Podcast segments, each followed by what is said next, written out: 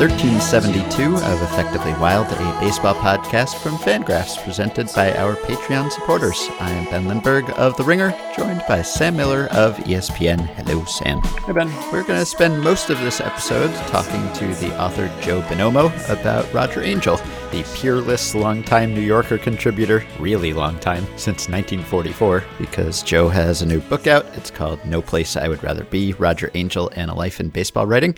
We both just read it, and we both love Roger Angell, and we're going to talk about Roger Angell's whole incredible career. So that was fun, and will be fun for you. But before we get to that, anything you want to banter about? Yeah, I just want to uh, talk about two things that that you and Meg talked about, but I wasn't there. Yep. So one of them was the true win. The Uh-huh. you know the true win. Noah Syndergaard threw a true win, and as you noted, they are uh, in one way of thinking about it rarer than no hitters. And as you you gave the caveat, as I gave the caveat uh, in my article that uh, they are impossible in the American League after the DH. And so if you look at the since 1908 time frame when they are less frequent than no hitters. I would still say that they are slightly more common per possible start than no hitter, but uh, in this decade, they are clearly by by any standard much much rarer than no hitters. Uh, I think there have been uh, I think six this decade, and there have been thirty something no hitters. So even if you adjust for for half the league, they're still rarer than no hitters, much rarer than no hitters. Mm-hmm. But that does not answer the question, which uh, w- sort of wanted to get into in the article I wrote, but but did not because um, I wasn't sure what the answer was. And I didn't want this article to run 17 days later once I had finally figured it out the answer. Yeah, but you got that thing up quick. I did get it up quick. Rarer frequently does not mean better, does not mean more impressive. Mm-hmm. Uh, all sorts of things are rare uh, and not not that impressive. So I'm curious to know though, what is more impressive, a true win or a no hitter? Clearly, a, a, perfect game I think is the most impressive, Clearly, right? Yeah, yeah. A and perfect then, game is really something. Yeah, I honestly I think I prefer the true win, or I think it's more impressive. I Just, also prefer yeah, it, but but I prefer it. Yeah, but I I do think it's more impressive because hitting is really hard for pitchers, and just to be good enough to hit a home run. Now you can be a bad hitting pitcher and just run into one. That happens now and then. Bartolo Colon did it, so it can be done. But I think just having to do that either way, you have to throw a complete game. Which if you're throwing a complete game, you're probably pitching really well. So the difference between that game and the no hitter, I mean, there are no hitters that weren't even that impressive, that were mostly just a, a product of luck. If anything, I would bet. I wonder actually if you could compare the, the like the game score, the average game score in true wins compared to no hitters. I wonder oh, how ben. different it would be. Oh, you're anticipating you are anticipating the week's possible stat blast. I don't know if it will be, but I have thought I have been thinking okay. uh, perhaps well, of, of, stat blasting something well, I'd be lines. interested in the answer because you get no hitters sometimes where you just leave the guy in because he's pitching a no hitter and he's not actually pitching that well. Really, he's walking a ton of guys and just happens to have not given up any hits often because balls were hit right at guys. Whereas if you're a true winner, then you're left in the game, not in pursuit of some milestone, but because you're actually pitching pretty well. I mean, not always. And in the past, it used to be much more common for pitchers to throw complete games, even if they weren't throwing gems. But still, I, I, bet the difference is smaller than you think. So that coupled with the dinger, which is pretty impressive on its own, I, I think it's uh, it's it's no less impressive to me. Yeah, I uh, I I think that one of the reasons that we can even talk about it is because no hitters, uh, while os- often quite impressive, often quite awesome, uh, we now all have a library of bad no hitters that we've seen yeah. in our lifetime.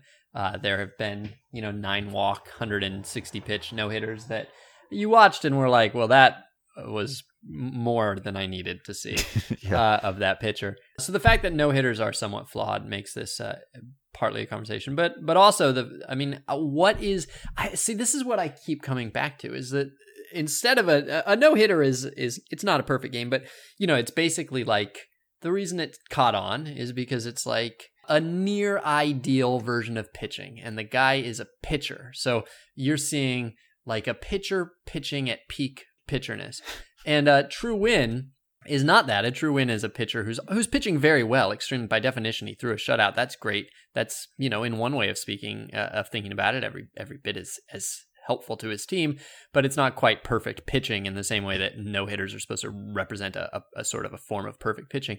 Uh, but he hit a home run, which is a whole different. It's a whole different skill. It's a whole different professional athlete skill Yeah. that he's not supposed to have. Uh, I I've been thinking about this like uh, how. Pete Buttigieg, the uh, presidential candidate, got a Mhm. bunch of uh, news a couple of months ago for. Playing a spoon song. Did he really? Yeah. What what spoon song?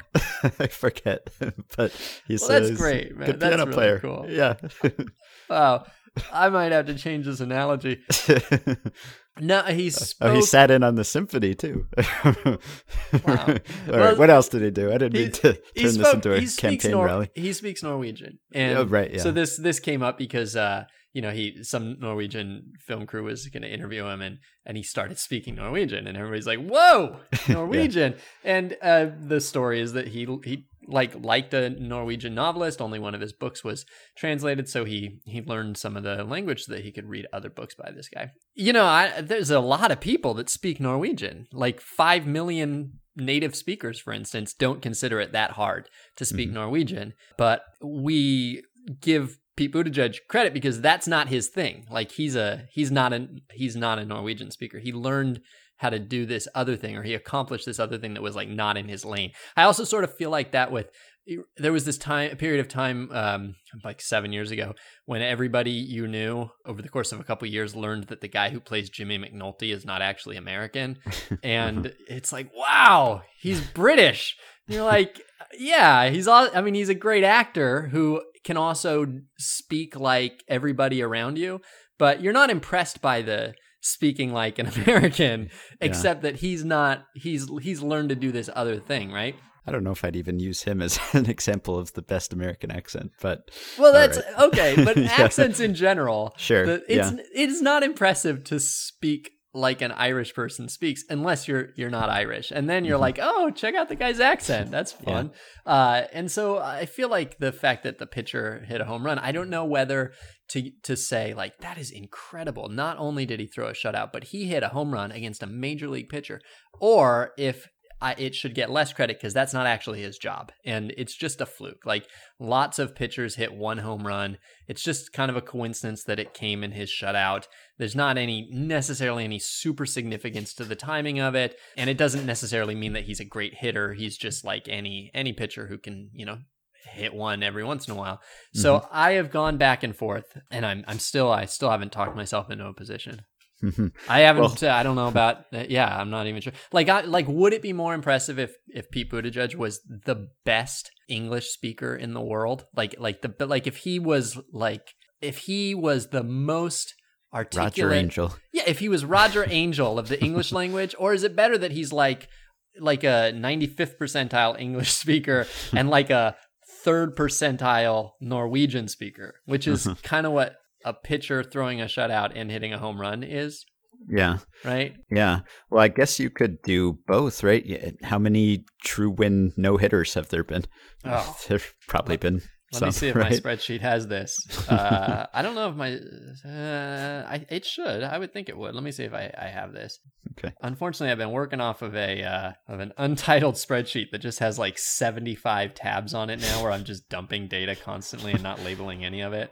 Wow. All right, here we go. Sort by hits. We got no. Wait, Really? Wait a Oh. minute. No, hang on. What? no. I'm sorry. This is because I play index. That's why there's no pitcher. I play index the hitter side of it. Mm, So I don't know. I could okay. I could do it. I could uh, could I do it? I could do, it would take some time. Okay. Well, Well, I'll have curious. that for you on Wednesday. All right, thanks. You're really getting into true wins. This is you're making this your beat now, which uh, I don't know if that's a good beat to be on because we might never see one again. But You might, but you get a lot of chases. I got a, I got a, I got a true win chase the very next day. It was a very long shot true win chase because it's not as much fun when you need the pitcher to hit the home run. So Kyle Hendricks was throwing the shutout, and it was clear that he was going to have enough pitches to to do it if he uh, if he kept the shutout going. yeah, And so then it was like he might bat again, but Kyle Hendricks has like Yeah, it's I think that much two extra to- base hits in his career. None of them are. Yeah. right. Exactly. Yeah. And then uh, need the homer yeah, but- early. That actually kind of that kind of hurts the true win as a spectator sport because you almost need the home run early to make it interesting. Otherwise, the, the odds of getting the homer late are so remote that it's almost not even worth watching for. Well, and again, I mean that goes back to the central question: is the fact that the home run is so unlikely. Does that make it more impressive? Not interesting. It's clearly more interesting because uh, home runs are so rare uh, that it makes this thing rare. But is it more impressive that a pitcher hitting a home run is super rare, or is it more flukish that a home pitcher hitting a home run is super rare, and that it's just Well- like one of those weird things that happened? It doesn't necessarily It's represent. rare, but it's not really flukish, right? I mean, you have to hit the ball hard to hit a home run. there are there's some cheap shots, but like you know, it's not a complete fluke. Yeah, but okay. So let me ask you this. I guess if you're just swinging hard, and the principle of if you swing enough times, you might occasionally hit one. this is what I mean by flukish. There were, I think, uh, 19 pitcher home runs last year, or 19 starters homered. I think last year. If you were to run a simulation of the season, shake everything up and replay last season, basically. You might get 19 pitcher home runs, but you might have like one of the same guys doing it in the same game. You'd get 19 totally different home runs. Like you're just Mhm. gonna get that many home runs from a league of pitchers swinging poorly at pitches for a year. You're not like I don't really feel like one home run from a pitcher tells me something about his true talent level. Yeah, but neither does the no hitter, right? I mean, no hitters are almost always fluky a little bit. I've written the article, maybe you've written the article where you go back and look at the one incredible play, sometimes more than that, that preserves the no hitter. There almost always is one. Or there's just a, a ball that's hit really well that Yeah. was an incredible play, but could easily have been a hit if a fielder had been standing somewhere else. So that doesn't tell you that much about the hitter's true talent Yeah, either. I, no, I think you're right. The home run, I would think that just the ability to hit a home run probably tells you more about the pitcher's offensive ability than the no hitter tells you about his pitching ability. I don't know, at least relative to the the complete game shutout. A shutout is more impressive than a pitcher home run, though, right? Yes, I think so. And so, uh, so once you acknowledge that, then you're you're putting the then you're you're sort of putting the no uh, the home run off in this like it, it's just a it's just a, a tool for creating a a, a narrower filter, hmm right? It's not it's not the thing you came to see. The No. shutout is the thing you came to see. That's true, right? I'd prefer that pitchers didn't hit at all, so I'm certainly not there to see them you know, run. But you you you later in this episode, Yeah. you're gonna make a comment about pitchers hitting, yeah, and it's you make. I mean, it sounds to me like that comment that you make later on is that of a person who is glad they hit. It seems very odd to me that now now you're saying in in the No, in the past. It's, the comment of someone who has received many tweets and emails about why it's actually good that pitchers hit and has not been convinced, but has at least embraced one of the arguments that people make to my claim. So I prefer that they don't hit, but there is one thing about them hitting that I take as the silver lining. Mhm. So we'll bring that up. Okay. Well, I'm gonna. I. I don't. I. I. Maybe I'll settle this later in the week. I. I lean toward the true win is is is more impressive, Mhm. Uh, but I. I kind of want to think more about what I think about a pitcher home run because it is true that like Colon hit that home run. Bartolo Colon was the worst hitting pitcher in baseball history at that, like more or less at that point. hmm and he hit a home run and it wasn't even a cheapie. And I don't know that I don't know what that tells me about Bartolo Colon. I don't I don't I haven't really fully Tells digested something about that. James Shields, probably more than it does about Bartolo Colon. He was pitching, but you could look at it in a, a win probability added way. Uh, I don't know if that's the satisfying way to look at it, but if you were to add the the WPA of the homer to the WPA of the pitching appearance, I bet that in general the true win ends up being higher. Maybe, yeah. There's probably I would I would guess that there's a that if you looked at true wins, you'd find a lot more a, a greater than normal amount of blowouts for a couple of reasons. Mhm. One being that the pitcher hit a home run against the other pitcher, so the other pitcher is probably not good. The other is that maybe the pitcher probably got on in those more at bats, which means that he was allowed to hit for himself, which might mean lower leverage later on.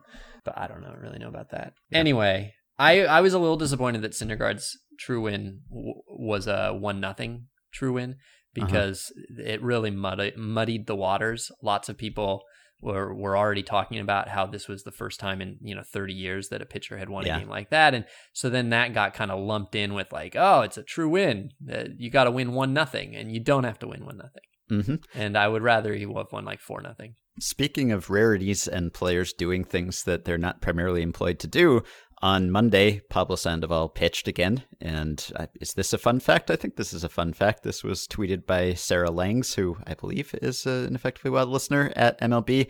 This was according to Elias, Pablo Sandoval's second player in modern MLB history since 1900, with a home run, stolen base, and scoreless pitching outing in the same game. The only other person to do it was Christy Mathewson in 1905. So even Roger Angell has not seen this happen before. I'm in a, to bring this full circle. I'm in a no hitter league with Sarah Langs.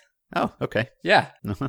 well, I like the fact. Good fun fact. Yeah, it made made especially good by the fact that it was also a Giants pitcher against also the Reds uh, yeah. did it 114 years ago. Right. All right. So my other thing that I wanted to mention that uh, you and, and Meg talked about, you were talking about pitchers complaining about the juiced ball and hitters not complaining about the juiced ball, and you made the observation that, like, I mean, you know, basically it doesn't really matter. They're going to be as good relative to their peers regardless Mm-hmm. You know, some some players might be affected more, as you noted, but for the most part, they're going to be as good relative to their peers, regardless. They'll presumably be paid as much, regardless. And so, I have a question for you. In um, let's see, I don't know. Let's say in the National League in 2000 had an ERA, a, a league-wide ERA of 4.64, and the National League in uh, let's say 2014 had an ERA of 3.66. So we've got 3.6, 4.6. Call them that, okay? Mm-hmm. Do you think that the average pitcher, given the choice, would rather have an ERA of 3.8 in a league where the average is 3.6 or have an ERA of 4.4 in a league where the average is 4.6? so they're they're either they're either a quarter of a run better in a offensive league or a quarter of a run worse but in an extreme pitching league. Which do you think they would prefer? Huh if you sat them down and told them exactly what you were proposing, I think they would probably take just being better than average. Just, uh, you know, I, I think also, though, that if you just quickly said it and didn't actually explain it. A, you probably have a better reputation among many fans if you have the lower ERA. For sure. Yeah. yeah because fans don't know what the league average ERA in every year is. They don't realize that sometimes you know if it's an extreme era in one way or another. But most fans, they look and they see 3.6 or 3.8 and they think that's pretty good, and 4.4, not so good.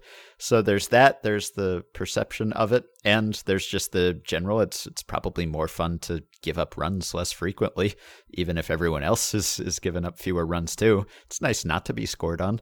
So I think, I mean, if you asked me, I would rather be better than average in the high offense league, and I think you'd be better paid, and your life would work out better in in a number of ways. But if you just kind of superficially ran through that question, I I don't know. I don't want to say like players are dumb because like if I if I say that they'd rather have the lower number and not taking into consideration the league average, I'm sort of saying they're like too dumb to realize that well matters what the rest of the league is doing. Let but... me stick up for those dumb players. I, I I I don't know that you. I, I think there might be a case for the pitcher friendly league. I think that uh, for one thing, you're going to be able to throw. You're going to go deeper into games if you're in the low offense league, even if you're slightly worse. You're gonna, you know, you're gonna. It's going to be a less stressful sport for you as a pitcher. There's not mm-hmm. going to be runners on base as much. You're not going to have to worry so much about being perfectly fine with everything. You don't have to throw every pitch perfectly, basically. And I feel like uh, I feel like high offense uh, is bad for pitchers. Like that, it's not not in a like a, it feels bad, but in a literal way. I think that it's bad for pitching development. I think that that's one of the reasons that I've hypothesized that there's no such thing as a pitching prospect took off in the 90s because everybody was looking around and seeing essentially no pitching prospects develop. But these guys were trying to be 23 year old major leaguers in a league where uh, offense was out of control. It was outrageous, and I I felt like there's a you know there's a, a hypothesis that simply being in that high offense, uh, being always in the stretch, having high pitch counts, having high pitch count innings, uh, for instance, uh, all of that is is just bad for your development and bad for your health. Mm-hmm. And that if you suddenly turn baseball into a three run a game sport, uh, that you would probably have uh, healthier pitchers who have longer careers. Yeah, that's a good point. You'd Maybe also would fewer you'd, injuries. You'd also get to pitch into the fifth or sixth longer and get more decisions, which I think pitchers like to get decisions, even even if they're not just you know being compared to the league average ERA. They they want to get the W, and mm-hmm. you uh, are more likely to pitch deep into a game if it's a low offense era, and uh, therefore maybe get more decisions. Yeah, that's right. Although everyone else will also, but it doesn't matter though. You if, when you're on the mound, when it's your day to start, you're the only one who's trying to to go seven deep, right? It's that's mm-hmm. your job, and so so it's more likely that you're gonna get to do that job. Yeah. Okay. There's a reasonable case there. I'm still taking the the below average ERA, but yeah, I see it. Yeah. I uh I don't know what I would take, but I also I think that most pitchers would probably take the above average ERA. I wonder how far above average the ERA would have to be, or how crazy I would have to make some of these numbers before mm-hmm. I thought that most pitchers would take. Maybe I'm wrong. Maybe I'm entirely wrong. Yeah. All right, that's all the banter I've got. Okay, one quick thing I have, which is that the Kansas City Royals enter the day, that day being Monday, as a not very good baseball team. They are uh, a losing team. They've played 25 games, and their record right now is 12 and 23. Not so good, but they do have 35 stolen bases, which is nine more stolen bases than any other team has.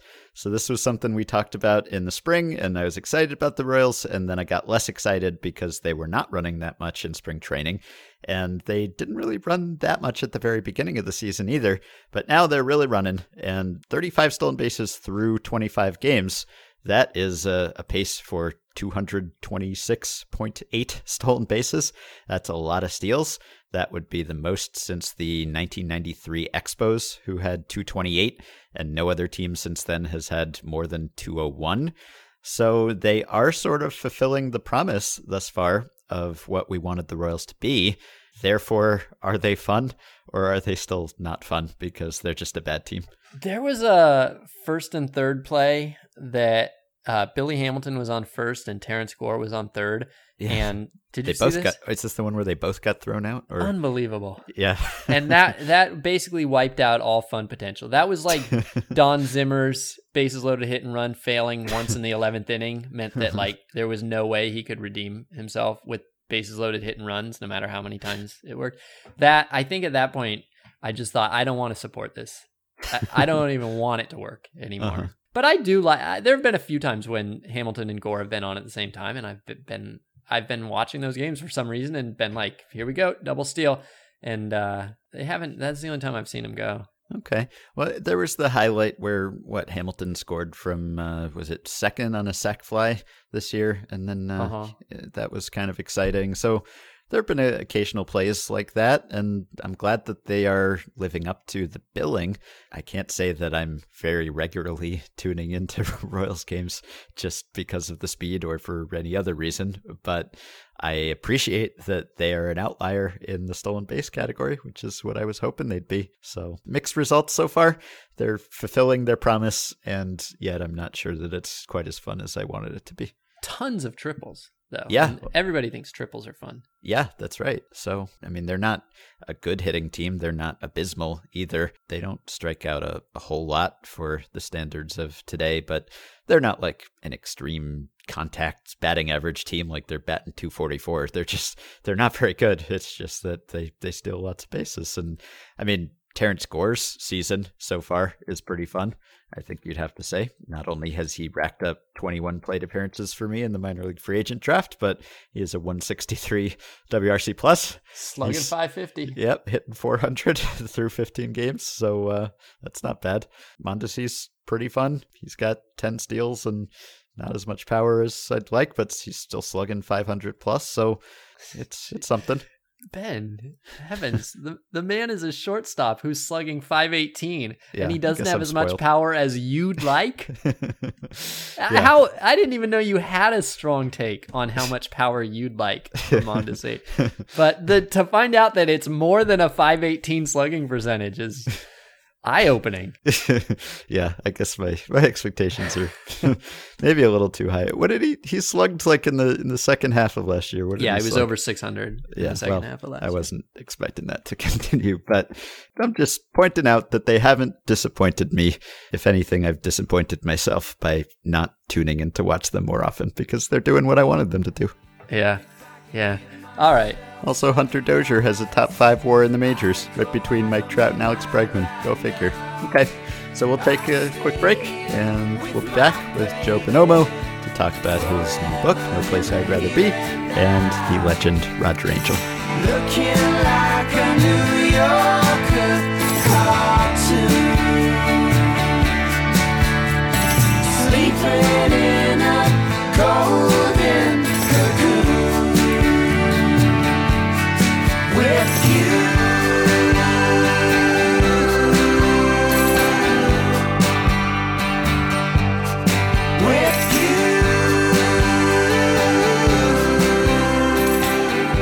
It's been about three and a half years since the release of This Old Man, the most recent book by Roger Angell. But if we can't enjoy a new book by Angell, we can at least enjoy a new book about Angell. And Sam and I just have. The author who's given us that gift, which he named No Place I Would Rather Be, Roger Angell and a Life in Baseball Writing, is Joe Bonomo, who joins us now. Hey, Joe. Uh, hi, how you doing? Great. Thanks for having me. Happy to have you. So, I've personally had two brief and somewhat unsatisfying interactions with Roger Angell, just kind of Chris Farley interviewing Paul McCartney type things where I said hello and attempted to express my admiration awkwardly. And I've tried two times, both unsuccessfully, to interview him in a more formal fashion. So, I'm envious of you because you've figured out a foolproof way to have an audience with Angell, which is write a book about him. So, I, I wish I had thought of that. Not not that foolproof though. Like it didn't you didn't get the feeling that like Roger was was sitting around just like hoping someone would write a book about him. Like I Well, yeah, I that's a true. feeling that he had to be kind of persuaded. Well, I was going to ask about that. So, Yeah, he, you, you guys are absolutely right. uh-huh. Yeah, he was not waiting, uh, sitting around for someone. In fact, I, uh, it was a, a bit of a, a journey to get this this uh, book okayed by Roger because um, I had written him some emails and he had written back in kind of kind of a friendly way.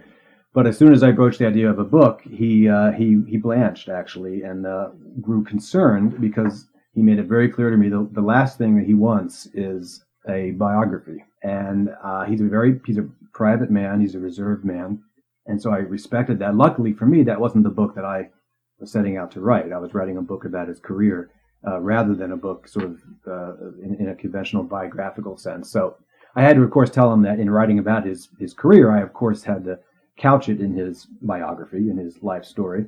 But I wasn't going to uh, to quote anything that he hadn't written about himself already, nor was I to uh, pry uh, in, a, in a really untoward way with anyone I was talking to for the book. Uh, but he was really really adamant about that. In fact, his colleagues and ex-colleagues at the New Yorker magazine uh, also made it very clear to me that uh, until I had Rogers okay, they probably weren't going to uh, be very responsive for the book. So uh, I had to I had to convince Roger that I wasn't writing a biography and that he was that he was cool about it. What was the uh, uh, what was the origin of, of this idea? I mean, that, that's a, a big project to sort of start thinking about. Was this uh, always going to be a book? Did you just kind of want to write something critically about his his writing, or or what? Well, I've been a fan for a long, long time, baseball fan since I was a kid. Oh, sometime in the early '80s, I I noticed a book called Late Innings on my, my dad's bookshelf, and I, I took it down and instantly fell in love with, with Rogers' writing and with his writing style. And, uh, you know, read everything as his fans do and kept up with him in the magazine and, and then on, online. a few years back, actually, maybe what like maybe 10 years ago, I started blogging about him. I'd be, I, you know, it's an, it's an annual, uh, uh, it's a it's a it's a routine of mine, and I know of many of his fans. Uh, in the dead dark of winter, you pull out your favorite Roger Angell book, you know, to get you through to spring training. And I was reading him one time in, in January, February, and it just struck me again how how amazing his, his essays are and, and, and how unique he is, especially. And so I started blogging about him, and And I blog quite a bit about him on, on my blog. And one day I realized, you know, this is probably enough that I could turn into a, a book. And I decided just one day, let me do it because I, I like to I like to write books that I want to read, and I, I wanted to read a book about his career. Can you tell us a little bit about the conversations you had with him and the access you had to his archives? Because I was impressed by how often you cited the contemporary notes he'd jotted down while working on these decades old essays, which was really revealing at times. It was. Uh, that was really the, the, the, the, most fun thing that happened in the research. After I decided to, uh, to write the book, I, in doing some research, learned that he had donated uh, what amounted to 66 boxes of his uh, archives to the uh, Baseball Hall of Fame uh, sometime in the early 90s. And remarkably, they're open to the public once you get you get permission. So uh, at this point, Roger had okayed the book, and then he okayed my accessing his, his, archives. I set it up at the Hall of Fame, drove over to Cooperstown, and spent three days or so, you know, in nine to five in the great Bart Giamatti Research Center library there, uh, the top of my head coming off at what I was finding in these boxes. Uh, his his original manuscripts with, with corrections and edits, his his uh, his his box scores, all of his game notes, things he's collected over the years, notes scrawled on the back of you know mid-century Manhattan uh, restaurant um, placemats and these kinds of things. All of his audio tapes, photographs, just absolutely amazing access to to watching his writing process sort of come in come into it come into being. And as far as conversations with him, uh, we spoke on the phone. He was generous. I could have, I think, spoken with him longer than it turned out. I, I thought that I needed to. He offered uh, to talk to me again. We've been corresponding in email for years now, and his wife Peggy Moorman has been terrific, terrifically helpful in that way too. So again, once he sort of uh, realized what I was doing, and and it was something, frankly, he was he was very grateful for. Uh, he was uh, he was uh, gave me access uh, to to his archives and then to in, to talk to him. So one of the great thrills of reading this book was seeing glimpses of those uh, notes, his his sort of game watching notes, and seeing how they informed the final product, and um, seeing just like the sheer amount of like jotting that he did. Like so much of what he did was just jot down things that uh, I sort of feel like after a few years uh, you uh, you kind of get lazy and you only jot down some things. And he never quit jotting; he just jotted everything, and I liked that.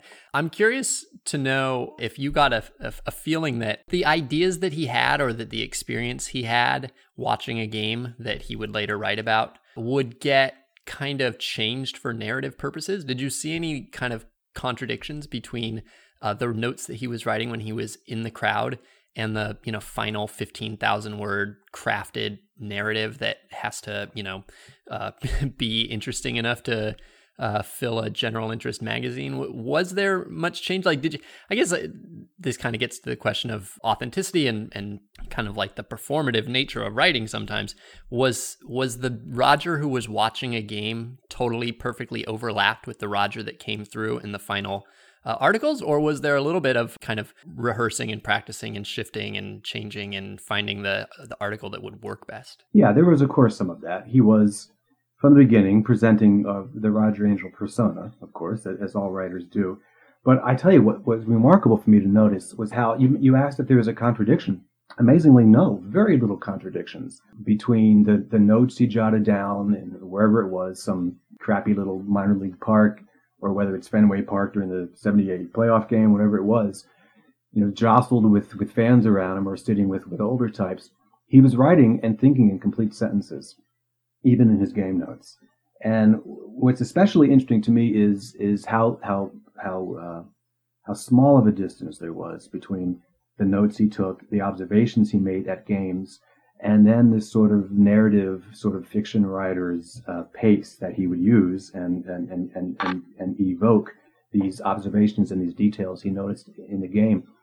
As we all know, he's among great things about Angell's that he appears effortless on the page. And there was uh, very little shaping he had to do of his observations and his notes, except to put them into a narrative context of the game or of the season. Um, it's one of my favorite things I, I, discovered in the in the archives was in the back of uh, one of his note pages. He wrote, by the way, his handwriting is atrocious. I mean, it, it, that, that, one of the hardest, surprisingly hardest things to do in this book was to to to, to decipher the hieroglyphics of, of Roger Angell, but I was able to do it. And on the back of one page, he wrote, J.R. Richard pitches like a man falling out of a tree. yeah. which of course is a classic Angellian sort of observation and great kind of evocative detail. And he just scribbled that on the back of a sheet of paper, uh, and he circled it with a red pen later, which means in most cases, well, in all cases, uh, use this. In other words, this is worth using. And in most cases, he actually used it, and, and, I'm pretty sure that ended up in one of his one of his 70s pieces. But they were scrawled on the back of uh, anything he had he had at hand. Uh, one one particular uh, thing I noticed, which was interesting, is and frankly one of the surprises of writing this book. I love being surprised when I write a book, and I was at, uh, at how um, how disappointed and and displeased Angell was with a lot of the changes in the game. Now he's always been public about it in, in his pieces, but when I gather them all together to start reading sort of at once, I realized there really are common threads of kind of distant, not, not, not disenchantment, that's too strong because he always could plug himself back into the game that he, he loves so much, but he was really put off by a lot of the, the changes in the game, starting with expansion in the 60s and then television especially in the 70s and then the labor skirmishes, you know, basically since then. And what, what struck me once was uh, one of my favorite pieces of him is uh, in the bubble, his his piece about the Houston Astrodome, which he wrote a year after the, the dome opened. And he went and spent a couple days there watching baseball, talking to the to the uh, executives in, in the Astrodome, and the place really repulsed him. I mean, he was really almost angered by this move indoors and by the attempt of the Astros. I mean, in a very prescient way attempt by the mid mid 60s Houston Astros to turn a beautiful, slow, sometimes dull game into this sort of spectacle, almost as if Roger was looking into into this century. Uh, and his notes were particularly irksome and and upset, uh, and again kind of pissed off. And it was interesting to see how he moved from those those very subjective, kind of grouchy responses to the elegant kind of New Yorker style of writing in that particular piece. His his skepticism is still there, but but uh, much more elegantly presented than in his, his, his notes.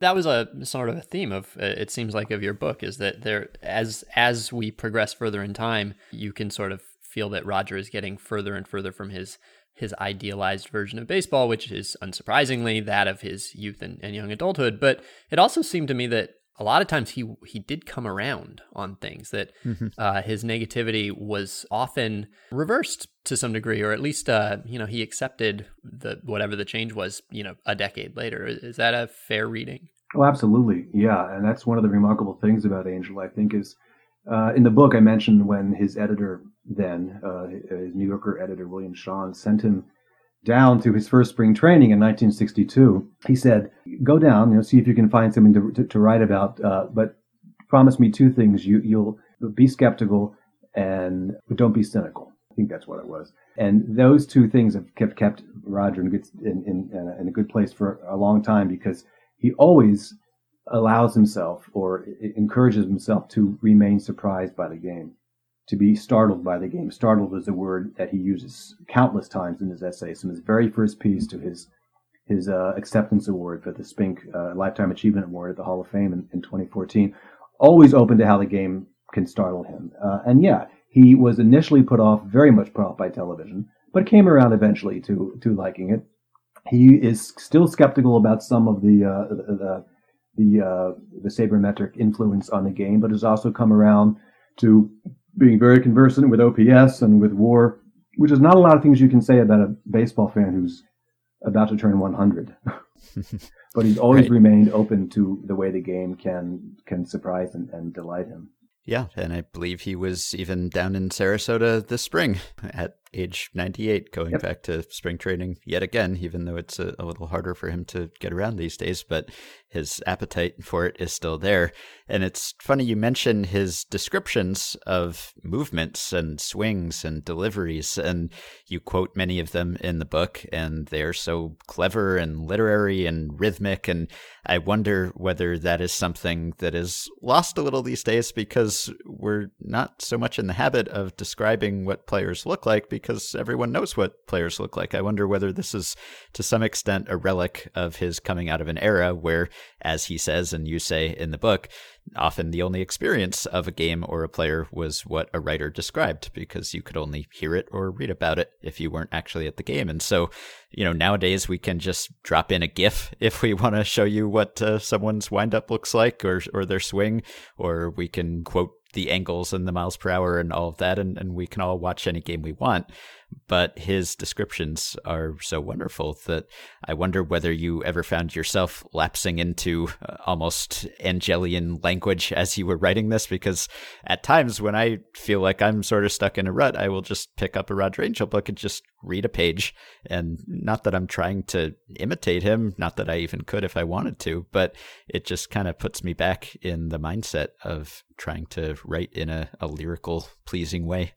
I do the same thing when I'm trying to write about music and feel stuck. I, I'll pull Lester Bangs off the shelf and, and, and, and dive in. But I can't write like Lester Bangs and I can't write like Roger Angell. So any impulse I had to toward Angellian uh, excellence in my writing, I, I resisted because I know I couldn't I couldn't reach it. But yeah, I mean, I mean, he's a fascinating. Use the word relic, and that's the word I use in my intro. His long essays, especially, not his more recent work, because he's he's he's tapered off, of course. But his his classic essays, if you will, in the in the seventies and the eighties, they were so long, and we just don't see that anymore. I mean, it's remarkable to think just how how big of a magazine, literally big a magazine, the New Yorker was. It was a weekly magazine that would run on average from 150 to 200 pages, and that arrived in your house every week.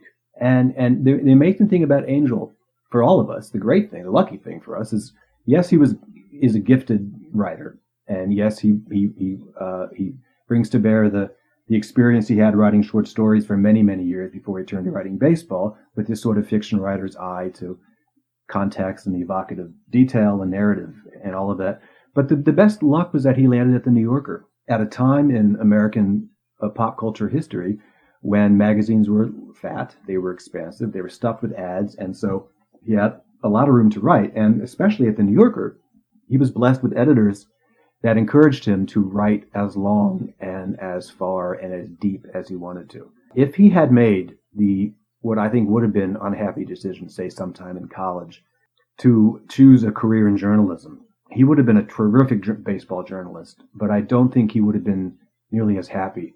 I don't think he would have felt nearly as satisfied as a writer because he had to hit the tight news peg, the deadlines, the piker width, etc. At the New Yorker, he had just ample, ample, almost endless space to write.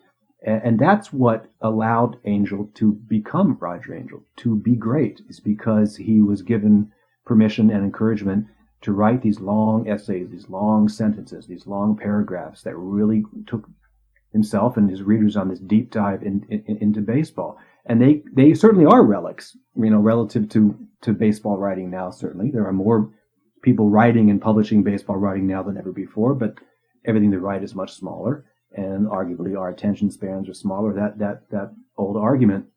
But not when Angell was, was working. So they're relics, but I think they might best be viewed as tonics in a way, because they require us to sort of slow our pace if we're going to dive into and read a sort of a, a, a classic era Angell piece from the from the 70s or, or the 80s, which apart from you know long reads and a couple a few few places online, we really don't have the opportunity to read, in particular baseball writing that that is that long and sophisticated and, and elegant. Um, so to, to answer your first question, yes, I might have felt inspired to write like him or after him, but I I resisted it and let his let his great words do most of the work in the book. Mhm.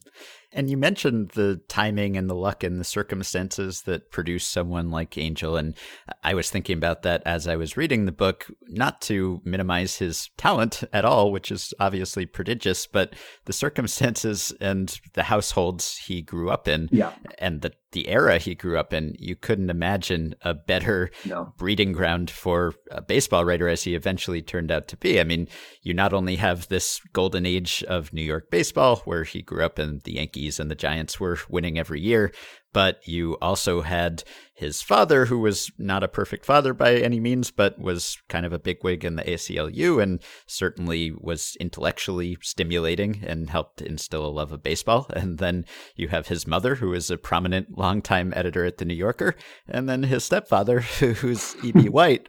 I, you know, we get questions all the time of how do you become a baseball writer?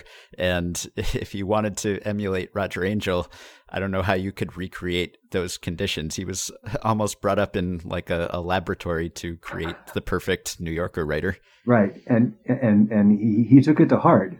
I mean, he, he he was aware of his great fortune, still is, and and, and you know, it's funny that when when he was hired at the New Yorker in 1956 uh, as a fiction editor. There were some grumblings of, of, of nepotism uh, because although his, his mother, Catherine, had had more or less retired from the magazine at that point, she still was around, and, and of course her presence was there for, for a long time afterward. But he had established himself really as a as a an editor, and this was something that I, I knew a little bit about, but until I wrote the book, I wasn't very uh, uh, uh, I, I didn't know this uh, to the degree that I do now. But he was an, an editor at uh, Holiday Magazine for ten years before he joined the New Yorker. Holiday Magazine was a kind of a glossy, splashy travel magazine based on look and life and those kinds of magazines in the mid-century. Uh, and he had also published a book of short stories in 1960. So by the time he arrived at the New Yorker, he was really kind of he actually had a kind of a small career going already as a as a, as an editor and as a as a short story writer. So he arrived with with quite a bit of accomplishment already, but that is not taking into consideration, as you mentioned, his childhood and his adolescence. You're right, the intellectually stimulating father and also physically inspiring father too. Uh, his mother, the first fiction and poetry editor at the New Yorker, uh, who, who really guided and shaped the tone of the magazine in, in inestimable ways, and then his stepfather, E.B. White, who we can safely say one of the great essayists of the 20th century, both with his work in the New Yorker and, and with Harper's. And he he no, he he took very uh, he he noted he took note of his of the work ethic of his mother and his stepfather. Uh, he was never going to try and write like anyone other than himself, but he was he did uh, emulate his parents' work ethic, and I think that almost was as much, uh, or perhaps even a greater influence on Angell's career than the actual writing style of his uh, of his stepfather. He would see E.B. White disappear into his writing room all day and come out and having uh, you know agonizingly sort of struggled with this piece that ended up sounding and appearing effortless on the page and loaded with great E.B. White intellect and, and observations and, and, ideas. So he really took that sort of work writing ethic uh, to heart. But yeah, a lot of it, as, as frankly it is with everything, is, was luck and providence for, for Roger Angell. I'm just grateful that he landed at a magazine that gave him the space to work because that's what he needed to become great, I think. My response to everything that Ben was laying out about his background and his upbringing is the opposite. It, it's, uh, I mean, it obviously is a great upbringing to create an incredible baseball writer, but it's not an upbringing that you would think would lead someone to baseball writing uh, because, you know, it's a fairly frivolous topic relative to, you know, what New Yorker writers were doing. And I, I at the time, and I am curious to know how much you think Roger Angell gets credit for baseball being, you know, a writer's sport. The way that it, I've I've heard it said that that baseball and boxing are the, the two sports that like real writers like to write about or something like that. Something, Right. um, you know, somewhat um, pretentious like like that. And I'm trying to think though, bef- other than than John Updike's essay about Ted Williams that, that came out a few years before Angell started writing about baseball, it, I don't really think of much kind of like highbrow baseball writing before Angell. Well, there wasn't. There wasn't really. Yeah. So I don't. Was he? I mean, did, this was a part-time job for him. Like he was the fiction editor for the New Yorker, which is a much. It seems like a much bigger deal on paper than the two or three times a year baseball writer. Did did he ever anticipate that he was making a career shift uh, when he started doing it? He absolutely did not. And that's the that's again one of the other funny and sort of remarkable things about this is he was 42 years old when he wrote his first baseball piece. Isn't that amazing? And we think of this man who's devoted his life to writing baseball and and, and his well-earned uh, uh, reputation or as what as the greatest living American baseball writer, but he didn't start writing until he baseball re- regularly about baseball until he was in his early 40s, which of course age you know when you're 40 in 1960 that's different than being 40 in, in, in 2019. So he was up there. Um, and what happened famously is William Shawn said, you know, we're trying to get some more sports writing in, in the New Yorker. We've covered boxing and, and tennis and, and college football and a couple things on baseball. But he knew that Angell was a fan and, and Shawn was famous for letting his writers kind of immerse themselves in whatever it was that, that turned them on, whatever it was that they were curious about. So he, the, the two of them agreed to go down there and it was just to write the one piece. He said, I'll go down to spring training. The New York Mets are, are here. It's their first year. It's a good story. I'll, I'll see what I can find. And he filed Old Folks Behind the Home, Behind Home, uh, his first piece. It ran in 1962. He decided, why not a, a postseason season recap too? I'll give that a shot, and he did. But he did not think of this as a turning point or, a, or, a, or sort of a, a left or a right turn into something different. because he was fiction editor and, and uh, an influential one and a great one and a hardworking one.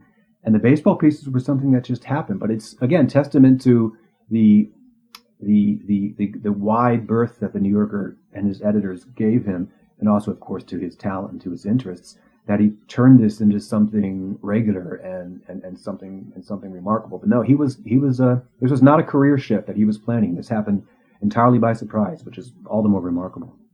Yeah, to go back to our previous question about the circumstances he was raised in, I guess another way in which you could say that, if anything, it, it could have encouraged him to go in a different direction is that you could imagine that being immersed in these conversations constantly about the magazine and the editor and deadlines and pieces, you might have the, the opposite reaction and want nothing to do with that in your professional life, which uh, I can kind of identify with because my, my parents are more on the financial end of things, and I have many memories of conversations about how the market was doing that were just incredibly boring to me as Right. a small child. And I don't know if that's why I went in a different direction or, or whether I always would have, but but you can imagine that having happened to to him too. You do mention that there was uh, some slight rebellion in that he didn't apply himself all that much in school, whereas his uh, his mother particularly, I think, had been a very good student. So that was his form of rebellion, just not getting great grades. But of course, he was writing the whole time and, and applying himself in other ways. And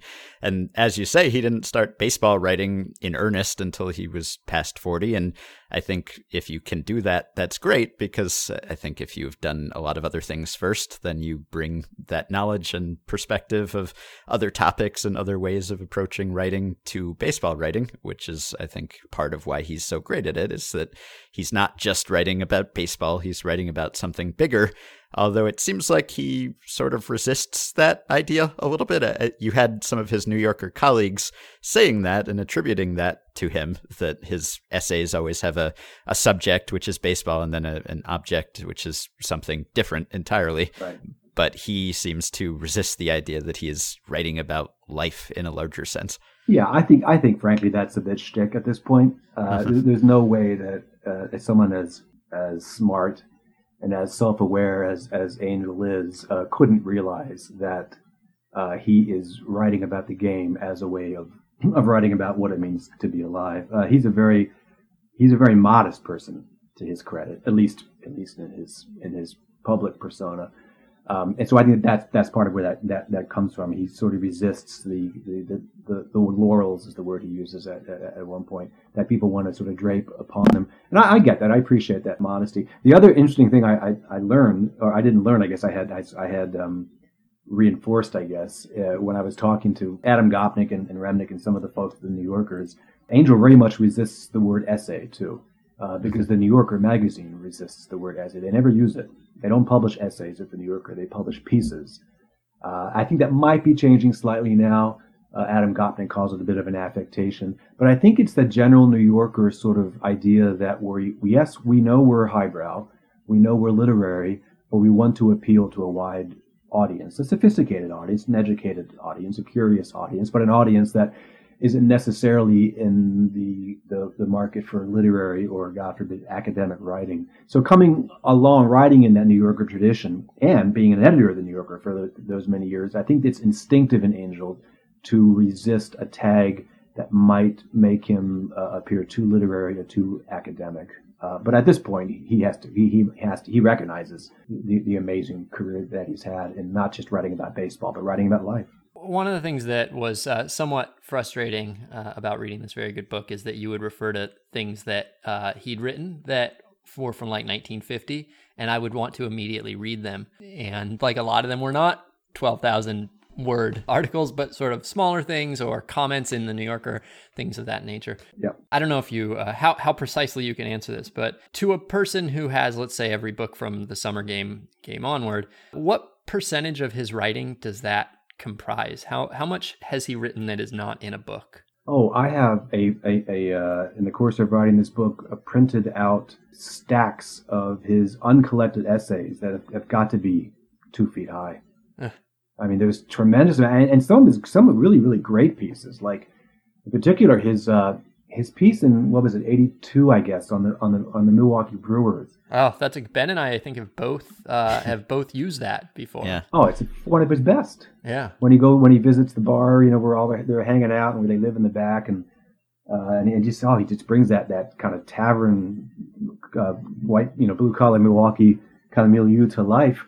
Uh, that was not included in the book. I think he excerpted it in, in the game time a little bit later. But there are a lot of his really terrific pieces that that haven't been collected yet, uh, and not. To, and I'm just talking about baseball pieces, but then there are, you know, kind of light casuals that he's written, uh, which the bulk of which he collected in, in his second book, Day in the Life of Roger Angell. But a lot since then that never got published. Not all, but the highest quality. You know, a lot of it is kind of um, parodies and sort of light light stuff as opposed to his baseball pieces. But just in considering his baseball pieces alone, there is a lot that hasn't been collected. Because his last two books, as you guys know, have been non-baseball books. This Old Man is most recent, and then Let Me Finish, uh, an absolutely terrific book of, of autobiographical essays, which I think is going to be considered one of his best books, one of his finest books. Uh, but no baseball pieces in either of those. Very, very few anyway. And so it's been 15. Gosh, when when was his last baseball book published? Game Time was 2003, I think. So it's been 16 years since he's had a baseball book, but he's written consistently about it since. So, and, and then there's a lot of uncollected pieces before that. So yeah, there's a lot out there still. And, and so the, the New Yorker archive, uh, if you're a subscriber, is it's it's all technically available, but it, it can be very difficult to read articles on um, you know from the New Yorker in the 1950s. It's not a great experience all the time.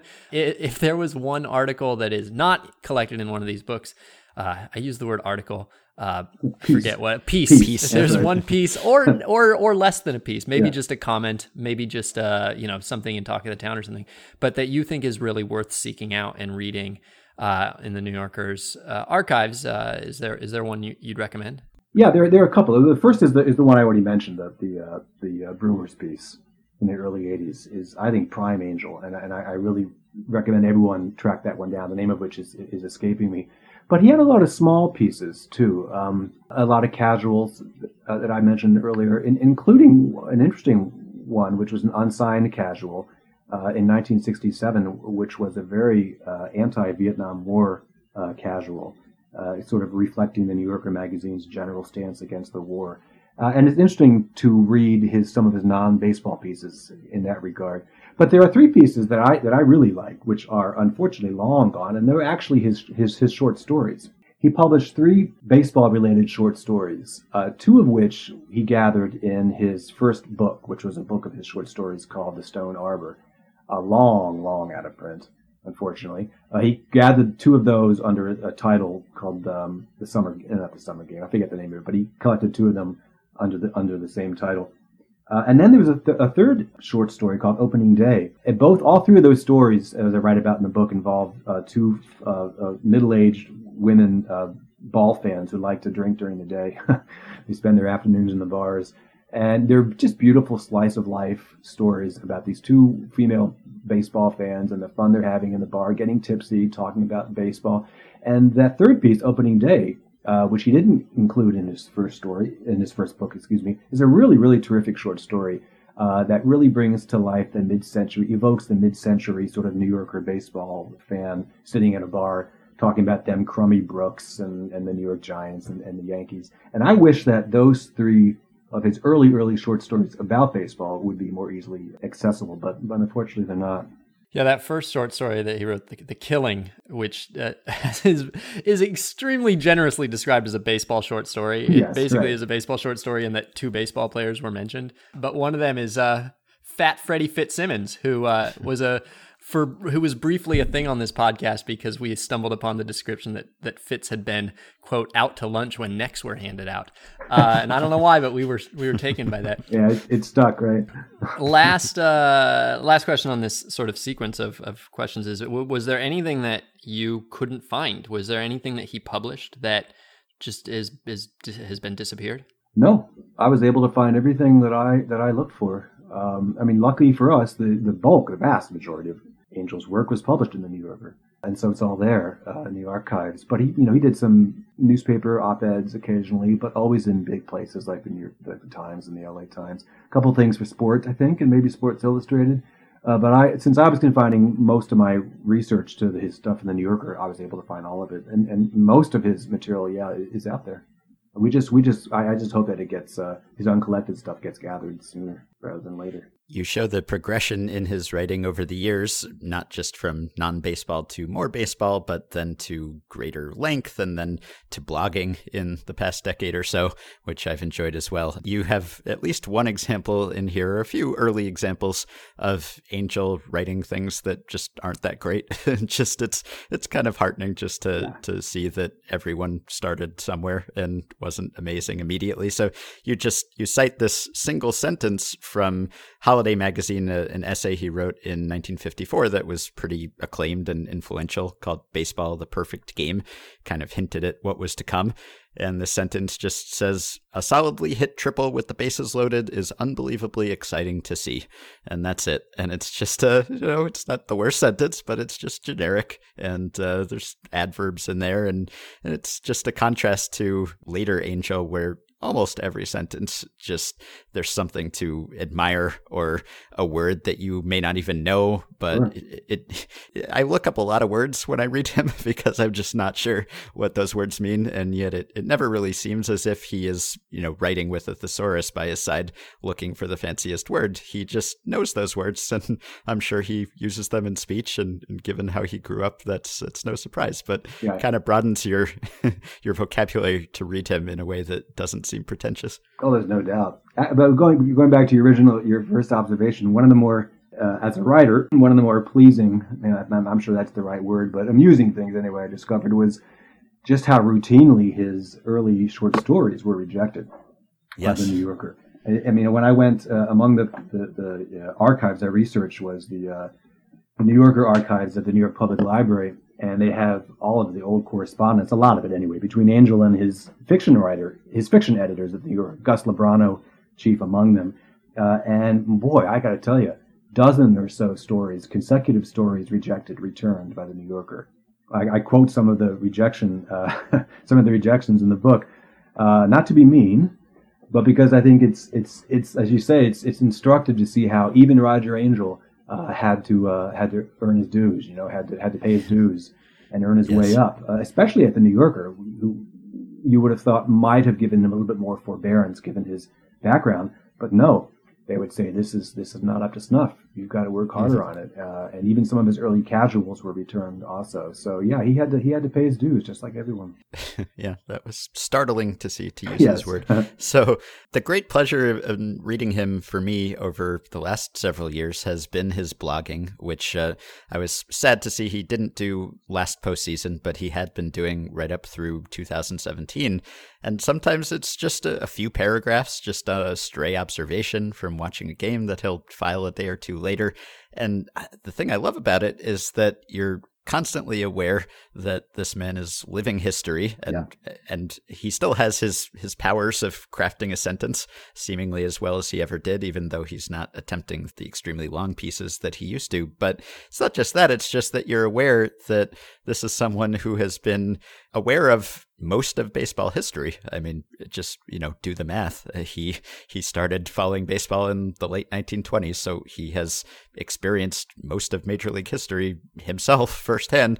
And so he's someone who you know saw Lefty Gomez's first game, and yet here he is in 2017 writing about players.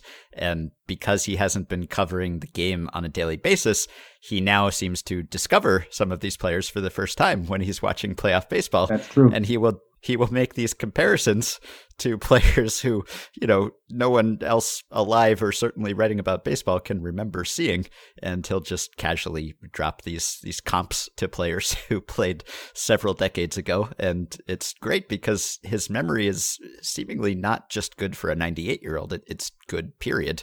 I don't know if it's as good as it always was, but he seems to have almost perfect recall of these moments and this imagery that I am envious of because he can bring it all back and then replay it in his own mind and describe it as if he's seeing it for the first time. to a person when I when I would talked about them to to Angell, they they would mention how remarkable his memory is, how incredibly prodigious it is, and uh, and it, it as far as I can tell, it's it's pretty damn sharp still now. going into his 99th year. Um, uh, and yeah, you're right that when he, he could be looking at some rookie now, right, or second or third year player who's making a big splash in the postseason, Altuve or someone. And yeah, he see, you know, what the great thing about Angell, one of one of my one of the um, things I love about him is that he he it's almost like he he lays uh, you know like transparent overlays you know of, of the current game or, or old games onto the current game. And so in seeing Altuve or someone he'll turn him slightly and he'll suddenly see some either journeyman player from the 50s or some great player from the you know from the mid-century. And he'll see something similar in their swings or something similar in the way they run the they, they trot after a home run or something and and yeah he's always connecting present game, which people both love and complain about, to the old game, which people both loved and complained about, and always always showing us the the the the, uh, the way the games are the current game is tethered to, to to its history. I mean, nobody has a through line like Angell. It's just remarkable. He saw, like you say, Gomez. He saw Gehrig and Ruth hit home runs back to back in Yankee Stadium. I think, as I mentioned in the opening, he. Uh, you know, he watched Daniel Murphy hit a home run, who was born what 40 years after Mel Ott retired. You know, who he also saw play. It's just you say do the math, it gets it gets just remarkable after a while that he's yeah. And and I was just I was it was unfortunate that he he couldn't blog about the last postseason for whatever reason, and that was the first postseason that he hasn't written about uh, publicly since uh, 1962 Yeah. which is Right. pretty remarkable. And his recaps would come along in, you know, mid November, Right. late November. It's yeah, uh, late November kind- sometimes. Yeah, Yeah, it's kind of amazing to to think that anyone would want to read that these days. But if if Roger Angell wrote it, they probably still would. I certainly still would. But history repeats itself, and baseball history repeats itself, and he's seen that many many times. And yet, I- guess that is a comfort to him, or or something that you talk a lot about how he enjoys the community aspect of Mm-hmm. it and the belonging and ballparks are neighborhoods Yes. and we all kind of connect over this game. And uh, you would think that by the time you get to his age, every player, you'd think, well, I've seen dozens of players like this player before. And yet he doesn't seem to get sick of it. He's there in spring training again and he makes these connections and maybe it summons these memories and brings things back to his mind. But at no point does he think, well, I've seen enough. Yeah.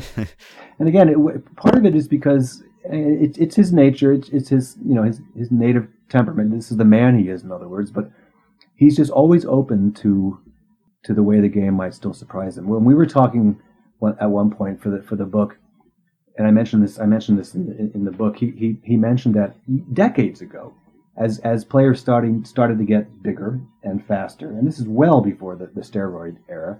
They were getting bigger, they were getting faster, they were hitting the ball, you know, further and throwing harder. He was pretty sure that eventually baseball was going to have to redesign itself and move, uh, uh, lengthen the length of the bases. I mean, the length from home plate to first and, and first to second, because eventually the so-called uh, bang bang double play or bang bang play at first or second, uh, that's going to be a thing of the past because we're just going to outrun the ball because we're bigger and faster.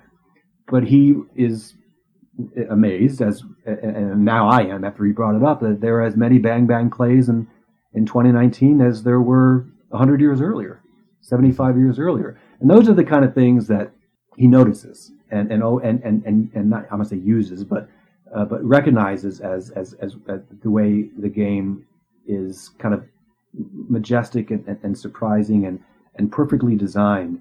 And it's just impossible for him to resist the beauty and and the, the the breathtaking fun of that. Even though the game has stiff armed, I should say the sport, not the game. The sport has stiff armed him in many ways.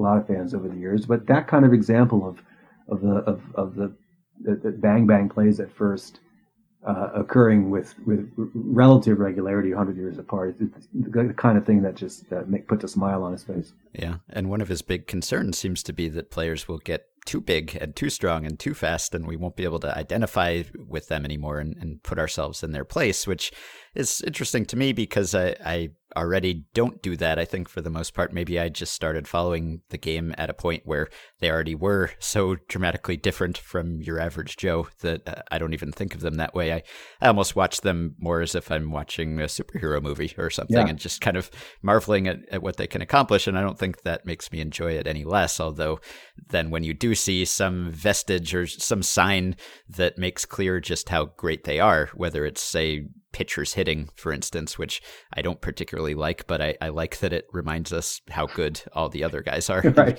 so that's uh, you can still enjoy the game even even though they're almost a separate species at this point. Right. So my last question for you, I, I was reading a, an article or a piece or an essay or who knows what it was in the New Yorker earlier this month about John Hersey, who wrote the famous Hiroshima that took up an entire issue of the magazine and Yeah, that's a great That's- profile. It's it? so good. Yeah. Oh my yeah, gosh. it Thank was you. very good. Yeah, so it's uh, obviously this extremely celebrated piece, and you know, pioneered a new type of journalism. But he was kind of uncomfortable with that legacy and carrying that mantle, and he seemed to feel that maybe fiction was more prestigious, and he he just didn't really want to be the guy who wrote Hiroshima, and uh, he wanted to be known for other things that he did.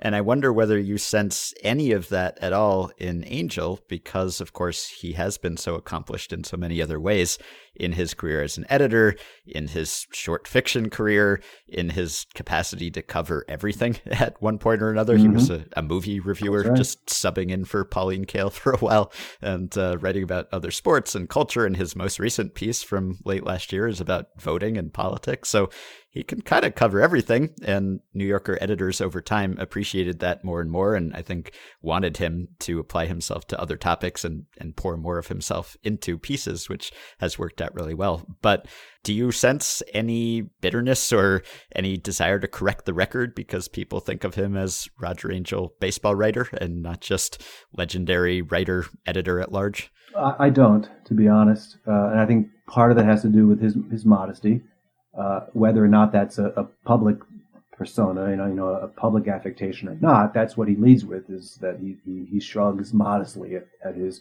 career. We must say to her, you know, to Hersey's credit, he did continue writing novels. You know, he Mhm. he did really devote himself to that. Something he, sh- he was hopefully proud of at any rate. But I think with, with Angell's case, what what what helped, if there was any sense that because yeah, I asked him. I, I, I didn't realize until I wrote the book, until I started researching the book, just how th- that the his baseball career was his third career actually. Yeah. You know, he was an editor, uh, as we've discussed, and, and also a short story writer. And when The Stone Arbor, his first book, a collection of his stories, was published in 1960, it did fairly well. It got good notices in some big places, and and won some uh, some of the individual stories won some awards. So he had this modest career as a short story writer. And I asked him about it, why he stopped, and he still told me that he just had no more stories left in him to tell. And I think that he, unconsciously or otherwise, transferred his desire to tell stories, you know, his this sort of narrative impulse, he transferred it to baseball. And he found as much satisfaction and artistic and aesthetic uh, confirmation in writing about baseball as he did, uh, more so, I think, than in writing uh, short fiction, which of course he continued editing until relatively recently. Um, but also, I think what helped was that he did have the the counterbalance or the the the the, the supplement of being a fiction editor, because yes, he wrote about baseball, but as we know, for the bulk, for the majority of his career, he only wrote three pieces a year. Granted, they were 30, 40 pages each, and they were remarkable, and he worked long on them and traveled throughout the season watching games. But he only published three baseball essays a year. Every day when he wasn't at a game or watching watching a game, he was in his office working with fiction writers, mm-hmm. some celebrated ones as well as some sort of obscure ones. And that was a daily grind. I mean, it's a work it's work he loved, and it's work he's very very proud of. And I think in this day to day give and take between himself and fiction writers, where they talked about art all day and they talked about aesthetics and they talked about how to how to improve a story, how to make this evocation of you know the world in a literary, realistic way, how to make it better, how to make it bigger. I think that satisfied him or nourished him uh, in way in any ways that maybe writing about baseball didn't. So I think that was sort of a, a kind of a perfect fit for him to be a fiction editor as well as a this tremendous baseball writer. hmm Well, I don't know if the world is a better place because he found his way to baseball. Uh, he may have written about other things in, in just as celebrated a way if True. he hadn't. But as baseball appreciators, I think we're lucky that he did and and that he is still around and still at the height of his powers in No a lot of ways. So No doubt about it. Yeah. I'm glad that he greenlit this book, and uh, I'm glad that you wrote it. And I think it's a, a great resource for people who already like Angell and want to be reminded of why, and perhaps to be introduced to some pieces that they haven't come across. And also, I think for people who have heard about him but don't know why everyone raves about him, this is a, a good introduction and one that will send you off down countless avenues as you look up various pieces that are brought up in here. So, Well, I hope so. the book is called No Place I Would Rather Be Roger Angell and a Life in Baseball Writing. You can go get it now. And Joe, we thank you very much for coming on. Guys, thanks so much. I appreciate it. That was fun. Okay, that will do it for today. Thanks for listening. If you're listening on Tuesday, happy potential Shohei Ohtani return day. Can't wait to watch him take his first consequential post surgical swings. You can support the podcast on Patreon by going to patreon.com slash effectively wild. The following five listeners have already done so Joseph Villarreal, Roger Cryan, Nick Bounds, Rob Stillwell, and David McCallum. Thanks to all of you. You can join our Facebook group at facebook.com slash groups slash effectively wild. You can rate, review, and subscribe to the podcast on iTunes and other podcast platforms. Please keep your questions and comments for me and Sam and Meg coming via email at podcast at fangraphs.com or via the Patreon messaging system if you're a supporter. Thanks to Dylan Higgins for his editing assistance. On his birthday, no less. Happy birthday, Dylan. You can pre order my book, The MVP Machine. Comes out in about four weeks, so please do get your pre orders in. And if you do, or you're planning to, send an email to the MVP Machine at gmail.com with some proof of your pre order, a screenshot or photo of the receipt, or just the pre order confirmation, and you will qualify for some pre order bonuses and goodies that we will send you once the book comes out, including some extra writing and a conversation about the book between me and Travis and some additional documents. Everyone, go read some Roger Angell. It will brighten your day. Remember what Roger wrote in 2014 Baseball's absolute unpredictability makes amateurs of us all. And we'll be back, hopefully, to brighten another of your days a little later this week. And here I sit, the retired writer in the sun. The retired writer in the sun, and I'm blue. The retired writer in the sun, and I'm blue. The retired writer in the sun. Da,